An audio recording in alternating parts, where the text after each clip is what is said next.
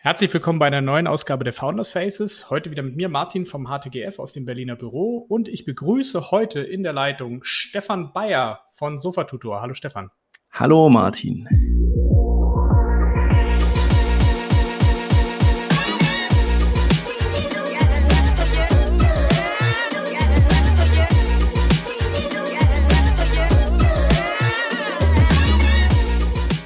Schön, dass du heute bei uns bist. Wir wollen ein bisschen über dich und über Sofatutor erfahren. Ist ja auch äh, schon ein, ein gestandenes Unternehmen seit 2007 am Markt. Lernen wir aber gleich. Erst wollen wir noch ein bisschen mehr über dich persönlich kennenlernen. Und äh, deswegen die obligatorische Frage, was gab es heute Morgen? Kaffee oder Tee?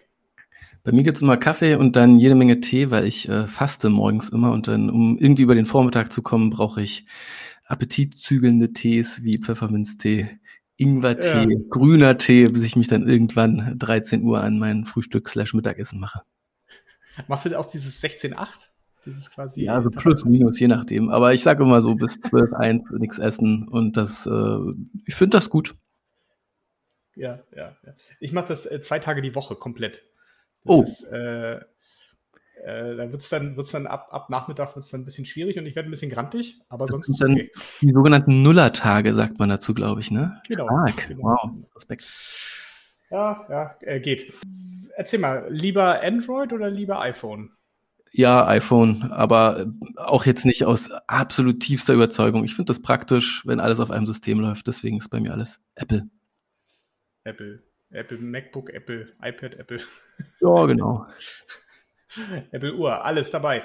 Ähm, äh, wie möchtest du denn dieses Jahr oder hast du schon Urlaub gemacht, 2021? Ja, ich bin ja ähm, ähm, frisch Papa geworden. Das heißt, wir machen familienfreundlichen, babyfreundlichen Urlaub. Dankeschön für den Glückwunsch. Und ich ähm, bin äh, sehr, sehr Kitesurf-süchtig. Und wenn es die Chance gibt im Urlaub einen Moment, dann ähm, wäre das das, was ich mir wünschen würde. Das heißt, wir sind äh, irgendwo an der Nordsee, irgendwo an der Ostsee und verbringen da einige ruhige Tage und vielleicht auch etwas Workation. Ja, das stimmt. Das ist ganz. Ich habe heute auch mit der Gründerin telefoniert von Mallorca aus. Hm. Auch Geht, so, so geht's heute. So geht's heute. Ähm, wie bewegst du dich in der Stadt? Ähm, Fahrrad, Auto, Laufen, Öffis? Alles, alles tatsächlich. Ich habe äh, ich hab auch ein Auto, muss ich mich outen, äh, so, ein, so ein Camperbus habe ein, ein sehr schönes, schnelles Fahrrad, mit dem ich äh, am meisten fahre, mit Helm natürlich. Und ich äh, nutze alles, was es an Floatern, Scootern, äh, E-Bikes da draußen gibt. Ja, also ich fahre sehr gerne die ehemaligen Coop-Roller äh, ja. von, äh, von jetzt Tier und äh, ja, ansonsten auch äh, die, die pinken ehemaligen, was waren das, äh, Jump-Bikes, äh, die fahre ich auch sehr gerne. Genau. Ja, ja, das stimmt. Also diese, diese äh, Gogoro-Scooter, die gehen echt deutlich, ich fahre die auch deutlich lieber als die Emmy-Scooter, weil die Emmy-Scooter sind immer so, so, weiß ich nicht, so steif, so heftig. Die sind irgendwie viel schwerer, habe ich immer das Gefühl. Wir haben jetzt auch neue, also das sollte man sich vielleicht auch mal anschauen. Es gibt jetzt nicht nur die alte äh, DDR-Schwalbe in E, sondern da gibt es, glaube ich, auch, äh, ich glaube von UNO Ah, ne, äh, nee, äh, nee, diese Nio, diese Nio gibt's jetzt auch da. Ah, oder Nio, ja, genau, ja. Also vielleicht ist das nochmal äh, was, was, was man ausprobieren kann, aber ja, genau. Und ich laufe auch gerne. Ich finde Laufen auch äh, krass unterschätzt, gerade wenn man den Kopf immer voll hat, mal von A nach B gehen. Zehn Minuten dauert's länger, aber man hat den Kopf richtig frei, muss an nichts denken. Auch, auch sehr empfehlenswert. Das stimmt.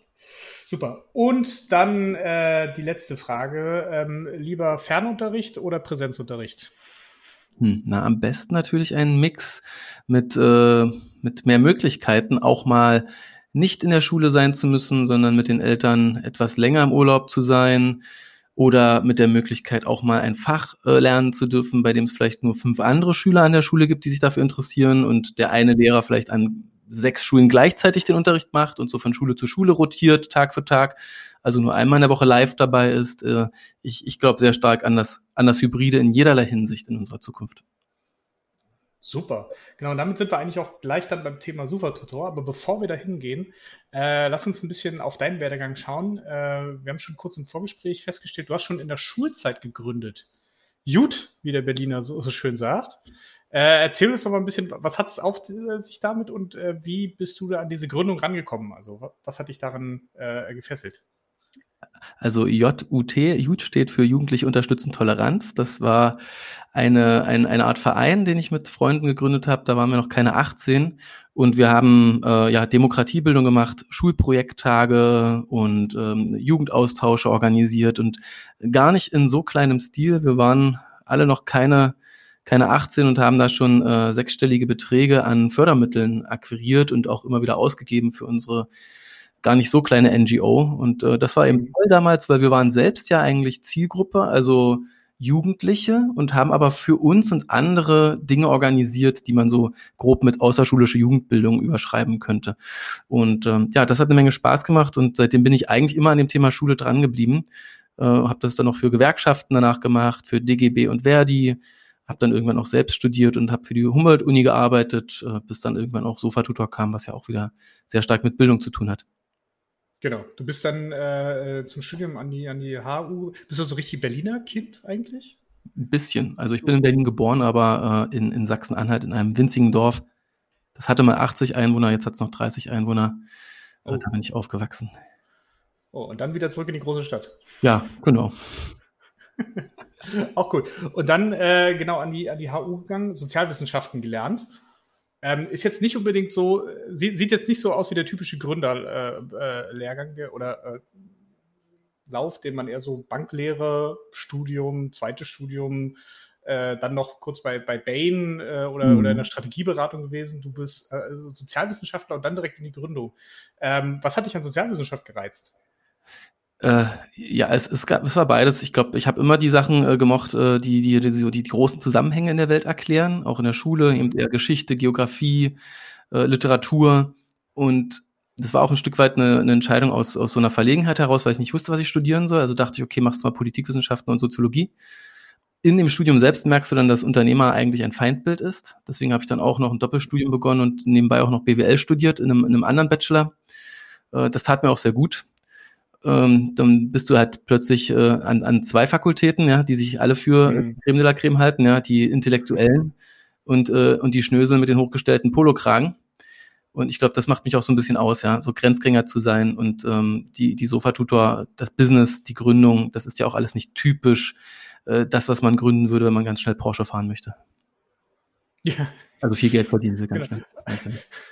Fährst du denn heute Porsche? Nein, das ist, das ist ja der Bus geworden. Das kommt drauf an, vielleicht mal ein E-Porsche irgendwann, aber ich habe ja gerade nur von meinem Campervan erzählt. Ich, ich mag eher Genau, genau. Alles klar, genau. Dann, dann äh, lass uns da reingehen. Also Sofa-Tutor, du hast ja selbst gesagt, so fast aus dem Studium raus. Ich glaube, du hast noch so kurz an der HU dann gearbeitet und bist dann aber, glaube ich, direkt nach dem Studium in, in diese Gründung gegangen. Ähm, was, äh, was waren die Beweggründe damals? Also äh, es war ja 2000 Sie, nee, 2008, ja. genau. 2007, 2008. Ähm, ich habe eigentlich das Studium auf Eis gelegt. Ja, ich habe äh, dann okay. erst 2016 den Bachelor gemacht uh, als, als, als Geschenk für meine Mama. Zum Geburtstag habe ich dann äh, noch, noch an den Wochenenden Bachelorarbeit geschrieben und noch einen Schein gemacht, äh, weil, weil ihr das so wichtig war. Aber ich bin eigentlich ähm, immer habe ich immer gedacht, ich werde so ein Dropout und jetzt habe ich das gefunden, was ich eigentlich machen will, wieder gründen. Das kannte ich ja davor schon aus dem Studium äh, vor dem Studium mehrere Sachen immer gestartet. Dass es dann eine GmbH wurde, war ein reiner Zufall, weil ich eben unbedingt diese Produktidee realisieren wollte. Und keiner wollte mir das Geld für die NGO Sofa-Tutor geben. Also wurde es dann, weil es Gründerstipendien gab zu der Zeit, ja, das Exist-Gründerstipendium, hören bestimmt auch einige zu, die das gerade haben. Typisch ja auch für die Zeit vor dem HTGF. Ja, ähm, ist dann im Grunde bin ich dann zum Gründer geworden. Mit einer GmbH, mhm. mit Business Angels, mit Venture Capital, um diese Produktidee zu realisieren und die, die der Welt zu, zu ermöglichen. Mhm. Wie bist du, wie bist du da rangekommen? Also äh, 2008, wie gesagt, es war ja, okay, das war kurz vor Lehman, das heißt, da äh, hat man vielleicht Subprime schon so ein bisschen mitbekommen. Äh, wurde das Geld damals schon, schon eng oder wie, äh, wie muss man sich das im Jahr 2008 vorstellen, wenn man äh, mit, mit Business Angels und VCs redet? Man muss vor allem den Stefan, äh, der 23 oder 24 Jahre alt ist, sich vorstellen, der wusste gar nicht, was ein Business Angel ist.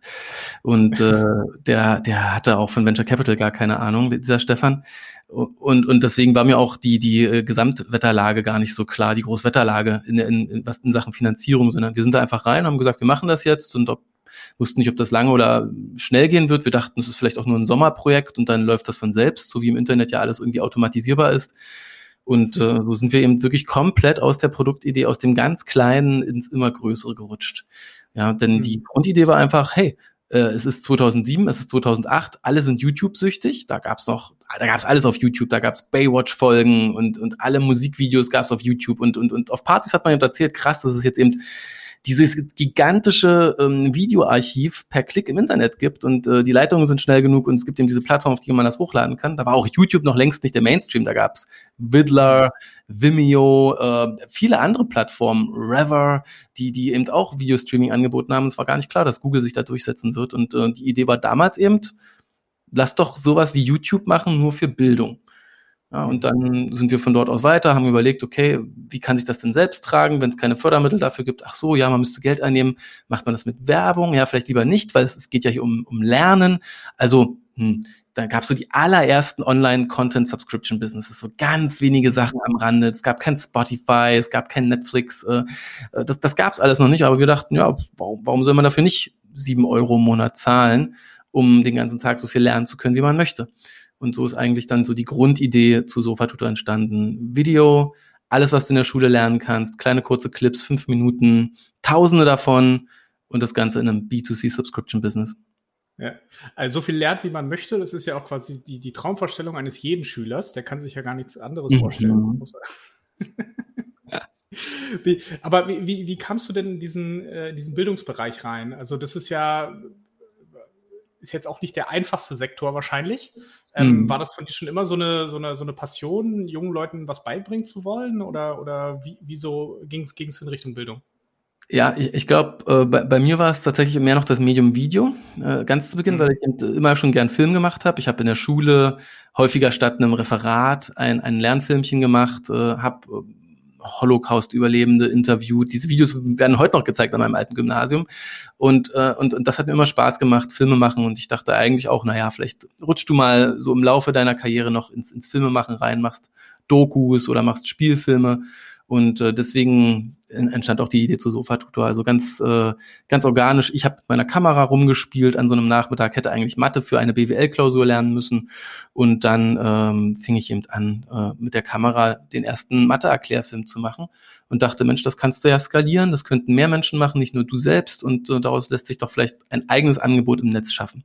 Also ich war weder so der Techie, äh, noch der getriebene BWLer, der einfach sagt, ich brauche eine Idee, ich muss Geld verdienen, sondern ich kam irgendwie so aus dem Rumprobieren, aus dem Machen, habe entdeckt, das könnte der Welt helfen und war eben schon sehr, sehr bildungsaffin durch die vielen anderen Bildungsprojekte mhm. in meinem Leben, die ich gemacht habe. Insofern habe ich mich da auch angetraut und da ich immer wusste, wenn ich meine Zeit in irgendwas investiere, dann mache ich es nicht, um Geld zu verdienen, sondern mache ich es auch, um den Planeten besser zu machen, mhm. war das dann ganz klar der, der Sweet Spot plötzlich. Ja, ich, ich sage auch ja gerne, doing good and doing well. Ja, ich möchte, dass, dass wir auf der einen Seite die, die Welt jeden Tag ein bisschen besser machen und ich möchte aber auch, dass jeder in der Firma hier ähm, ein solides, marktübliches Gehalt verdienen kann und ich hier nicht äh, predigen muss, hier gibt's so wenig Geld, hier musst du unbezahlte Praktika machen, weil wir machen ja auch Bildung und in Bildung ist kein Geld und, und so weiter. Ich finde, das, was wir tun, hat einen ja. Wert und äh, der wird auch bezahlt.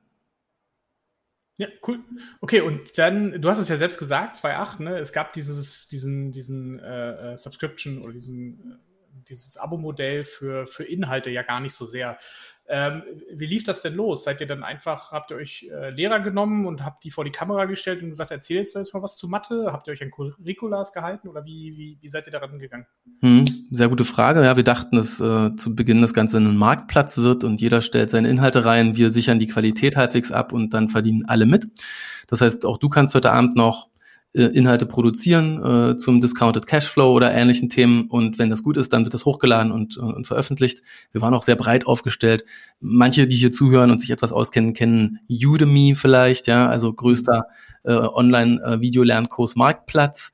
Und so in die, in die Richtung ging das auch am Anfang, bis wir gemerkt haben, im Bereich Schule ist es super kritisch, Menschen einfach nur Zeug produzieren und hochladen zu lassen, weil Ganz häufig stimmt es dann am Ende im Detail nicht. Es ist mathematisch nicht hundertprozentig korrekt. Es ist nicht korrekt physikalisch erklärt. Irgendwo hat sich der Fehlerteufel eingeschlichen. Und wenn sich im Video der Fehlerteufel einschleicht, dann hast du ein echtes Problem. Dann kannst du nämlich eigentlich das, den Film nochmal machen. Ja, und wenn du dann zu freiwilligen Content-Providern gehst, die abends in, ihrem, in ihrer Freizeit im Keller, in ihrem Hobbykeller noch ein Filmchen gemacht haben und du sagst ihnen, du musst den nochmal machen, dann knallt's normalerweise. Und deswegen klappt User-Generated Content in Bildung nicht. Nicht bei dieser hyperkritischen Lehrerzielgruppe und bei dieser extrem schützenswerten Schülerzielgruppe, der du ja auch keinen Quatsch erklären willst, ja. Das ist eben mhm. anders als das Make-up-Video oder das Backvideo oder das Video, wie äh, verschneide ich meinen äh, äh Strauch im Garten am besten. Ja, da, da, da ist Fehlertoleranz möglich.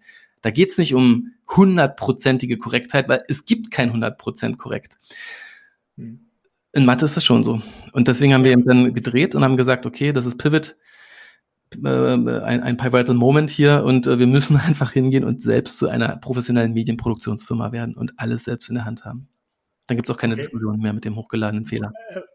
Ja, wann, wann war das denn etwa? Also ich habe gesehen, ihr habt irgendwie 2010 das erste Mal oder 2009, 2010 das erste Mal Geld aufgenommen, damals von IBB Ventures hier in Berlin. Mhm. Das ist ja ein, äh, so, so ein, ja, von, von der Landesbank halt äh, organisiert mhm. oder Investitionsbank Berlin-Brandenburg.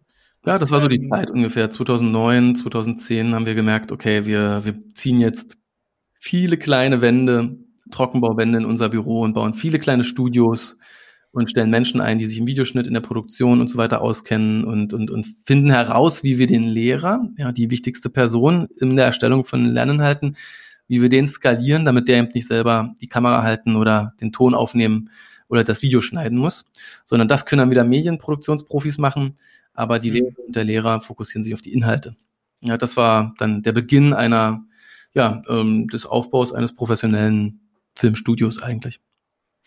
Und das gibt es auch heute noch, oder? Ja, das gibt es heute noch. Das ist äh, professioneller denn je. Das ist heute komplett digital animierte 2D-Filme, also Cartoons, die wir produzieren am laufenden Band mit äh, der entsprechenden passenden Software dafür und Menschen, die das auch studiert haben. Und äh, äh genau, das Ganze entwickelt sich im Grunde so in, in so Halbjahresabschnitten gibt es immer mal wieder so einen Breakthrough und dann ist das Format wieder ein bisschen anders und wieder noch ein bisschen mhm. besser. Also unser Ziel ist da immer zu sagen, wir machen den besten Erklärfilm der Welt.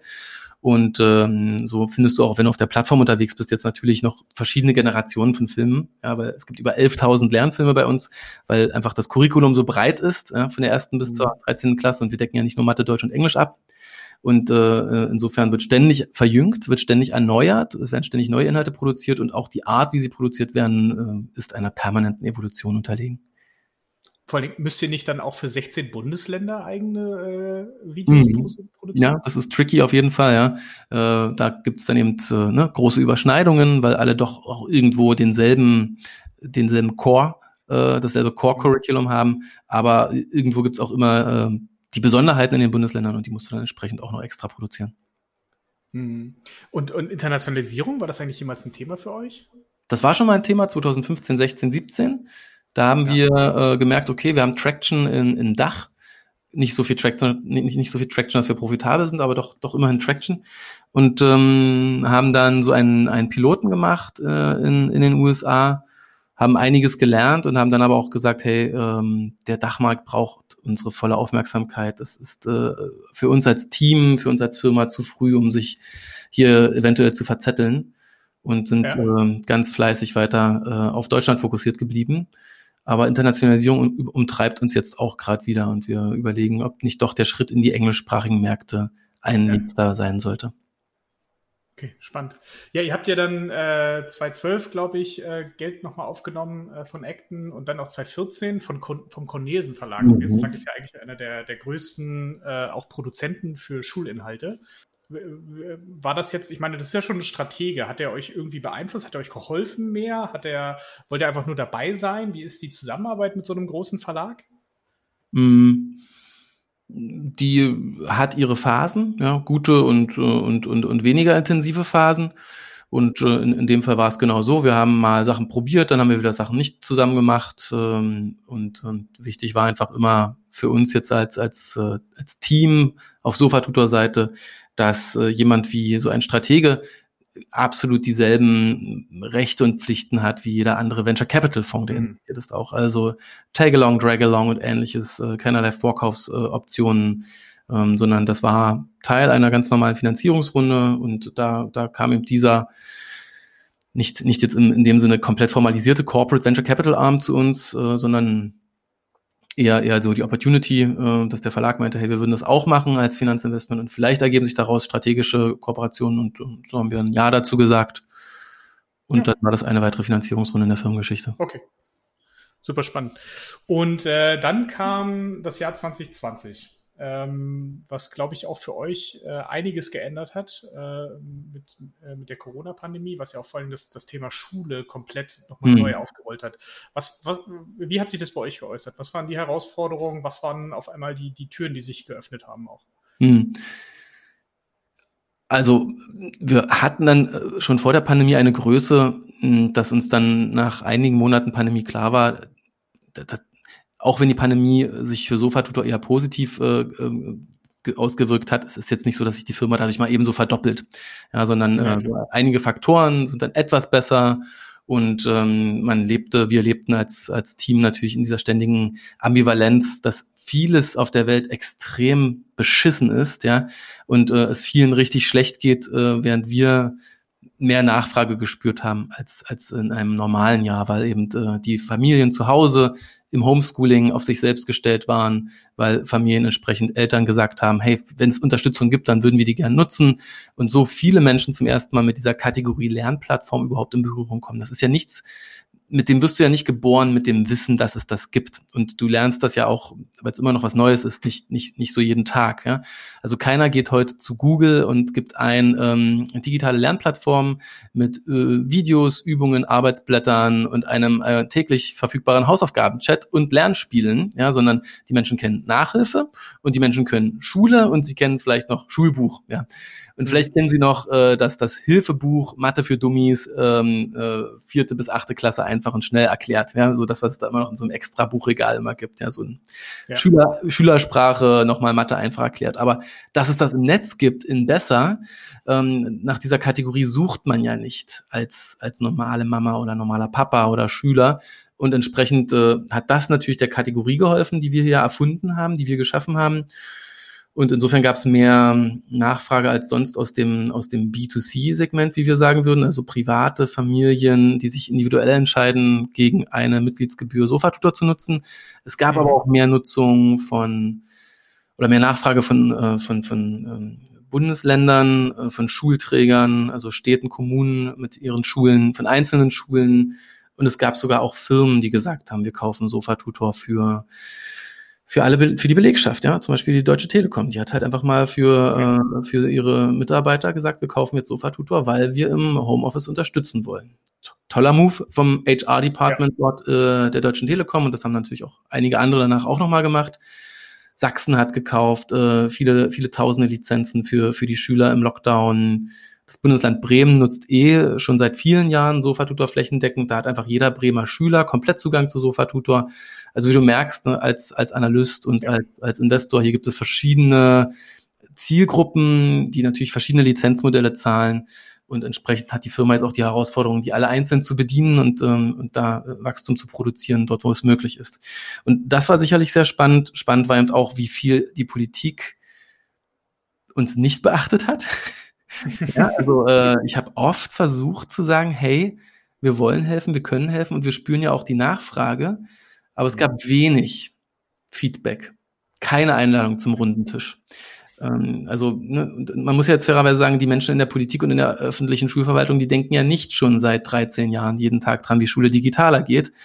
Und ich rede ja auch gern mit Menschen, ohne dann sofort das Sofa-Tutor-Produkt platzieren zu wollen, sondern einfach so, weil ich natürlich, ich mache selbst einen Podcast, der heißt School Must Go On. Das ist eine virtuelle Reise um die Welt. Ich schaue mir Bildungssysteme an, die agiler sind als das deutsche und was die gut machen, was die schlecht machen. Ich schaue mir Digitalisierung überall auf der Welt an. Ja, und ich verstehe schon ein bisschen was davon, was eine Gesellschaft und äh, was eine Schul ein Schulsystem braucht, um agiler und digitaler zu werden. Aber ähm, da recht wenig. Dann überraschenderweise hat aber Angela Merkel angerufen gesagt, sie würde super gern mit mir sprechen. Und es gab diesen Online-Dialog ähm, Angela Merkel und ich äh, über digitale Bildung. Das fand ich dann nochmal ganz toll, ja, im letzten Amtsjahr von Angela Merkel, da so einen intimen Moment zu haben, der wurde sogar gestreamt. Solche Momente gab es auch. Die Presse hat recht viel über uns berichtet. Es gab keine Woche, in der ich nicht fünf Interviews gegeben habe. Ähm, das fand ich toll, denn äh, sowas lancieren wir jetzt nicht bewusst, sondern wenn wir was zu erzählen haben, dann schicken wir das einigen Journalisten und wenn nicht, dann eben auch nicht. Das fand ich klasse, ja. Und äh, so generell muss man eben wirklich sagen, ja, dieses extrem gesteigerte öffentliche Interesse, diese Awareness für was Bildung eigentlich bedeutet. in, ja. in unserer Gesellschaft. Das ist jetzt erstmal da und ähm, wir gehen jetzt alle davon aus, die Pandemie geht weg oder äh, schwächt sich zumindest stark ab. Ja, du, wir sehen uns hier gerade per Video, während wir sprechen. Du, du ja, schaukelst den Kopf hin und her. Let's see. Ich hoffe ja. es, ich hoffe es. Wir hoffen es alle, auf jeden Fall. Ähm, und jetzt ist natürlich die Frage, bleibt diese, Aware diese Awareness für die Veränderung unseres Bildungssystems, bleibt diese Awareness für die Leistung, die Lehrer ständig erbringen, bleibt, bleibt diese Awareness dafür, dass Bildung eigentlich was Tolles ist und man da rein investieren sollte. Da bin ich ähm, sehr gespannt, was die nächsten Jahre bringen werden. Ja, ich glaube, das wird vor allen Dingen auch relevant, wer jetzt im September dann äh, die Fahnen hochbekommt und äh, da was machen wird, weil ich glaube, dass, da haben auch die, die, die Parteien unterschiedliche Sicht drauf, aber es ist ja schön, wenn, glaube ich, äh, dieses, dieses Thema einfach äh, äh zwangsläufig halt mehr ähm, Beachtung bekommen hat. Mhm. Hoffnung, dass das, wie du selber sagst, dass das halt wenigstens ein bisschen äh, Persistenz bekommt. Ja, unter Politikern gibt es den Spruch, mit Bildung kannst du keine Wahlen gewinnen, mit Bildung kannst du nur Wahlen verlieren. Das heißt, ähm, immer dort, wo du das Bildungssystem anfasst, produzierst du Gewinner und Verlierer. Und das ist schon tricky, das, dieses sehr robuste System zu verändern. Ja, das äh, muss man einfach sagen. Ich, ich will hier auf jeden Fall nicht ähm, nicht anfangen, die, die Politiker zu trash-talken, ja, denn äh, die haben einfach krasse Herausforderungen, wenn sie an das System rankommen wollen und gleichzeitig Wahlen gewinnen möchten. Plus Verwaltung, ja. die auch ziemlich viele Herausforderungen gleichzeitig managen muss, ja. Deutsche Bildungsverwaltung ist personell so aufgestellt, dass den Status quo erhalten zu können, nicht Change zu produzieren. Und jeder, der eine Organisation lenkt oder mal Teil einer Organisation im Change-Prozess war, weiß, du brauchst dafür extra Kapazitäten. Sowohl mental, ja, du musst einfach erstmal Bock drauf haben, aber du brauchst auch die Leute, die das umsetzen. Und das ist auch in Deutschland ein Thema. Ja. Ja, man, man, man merkt, äh, du hast da schon sehr lange mitzukämpfen. äh, und und aber äh, letzte Frage, ich glaube, ich, ich kenne die Antwort schon, aber ähm, pro oder contra Föderalismus? Im, ähm, Sinne, im, im, ja. Schul, im Schulsystem. Wenn der Föderalismus das machen würde, wofür er da ist, nämlich ständig kleine Experimente in allen Bundesländern starten und andere Bundesländer können sich dann die Best Practices abgucken. Ja. Dann pro Föderalismus. Wenn der Föderalismus sagt, ich gucke eigentlich nicht nach links und rechts, was das andere Bundesland macht, und wir starten alle auch nicht ständig irgendwas Neues, Progressives, dass sich andere Leute abgucken könnten, sofern es klappt, dann würde ich sagen, lass doch zumindest ab und zu auch etwas Geld vom Bund an die Länder fließen und setzt es in Verein.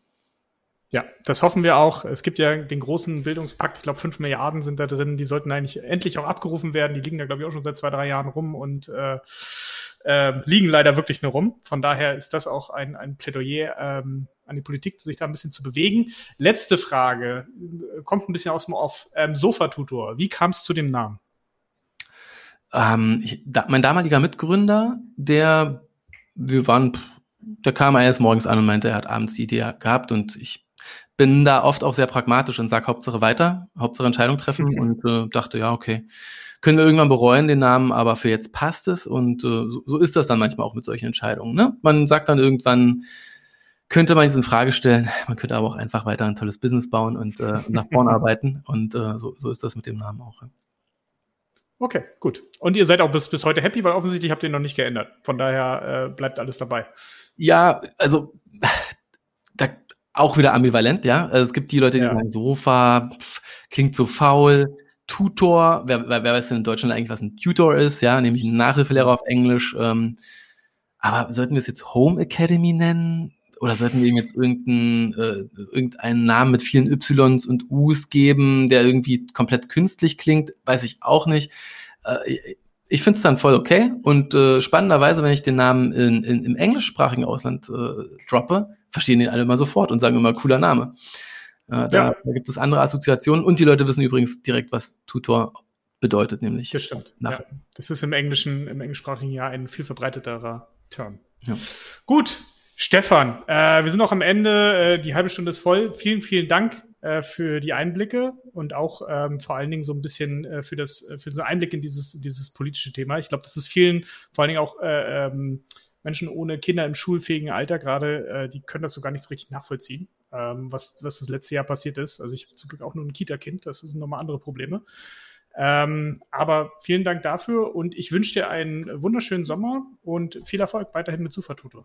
Ja, cool, danke. Wer Lust hat, darüber zu sprechen, wer mehr über Bildung AdTech und ähnliches erfahren möchte, ähm, schreibt mich einfach an. Ich freue mich immer auf Kontakte. Bis dann. Ciao, tschüss. Genau. Tschüss.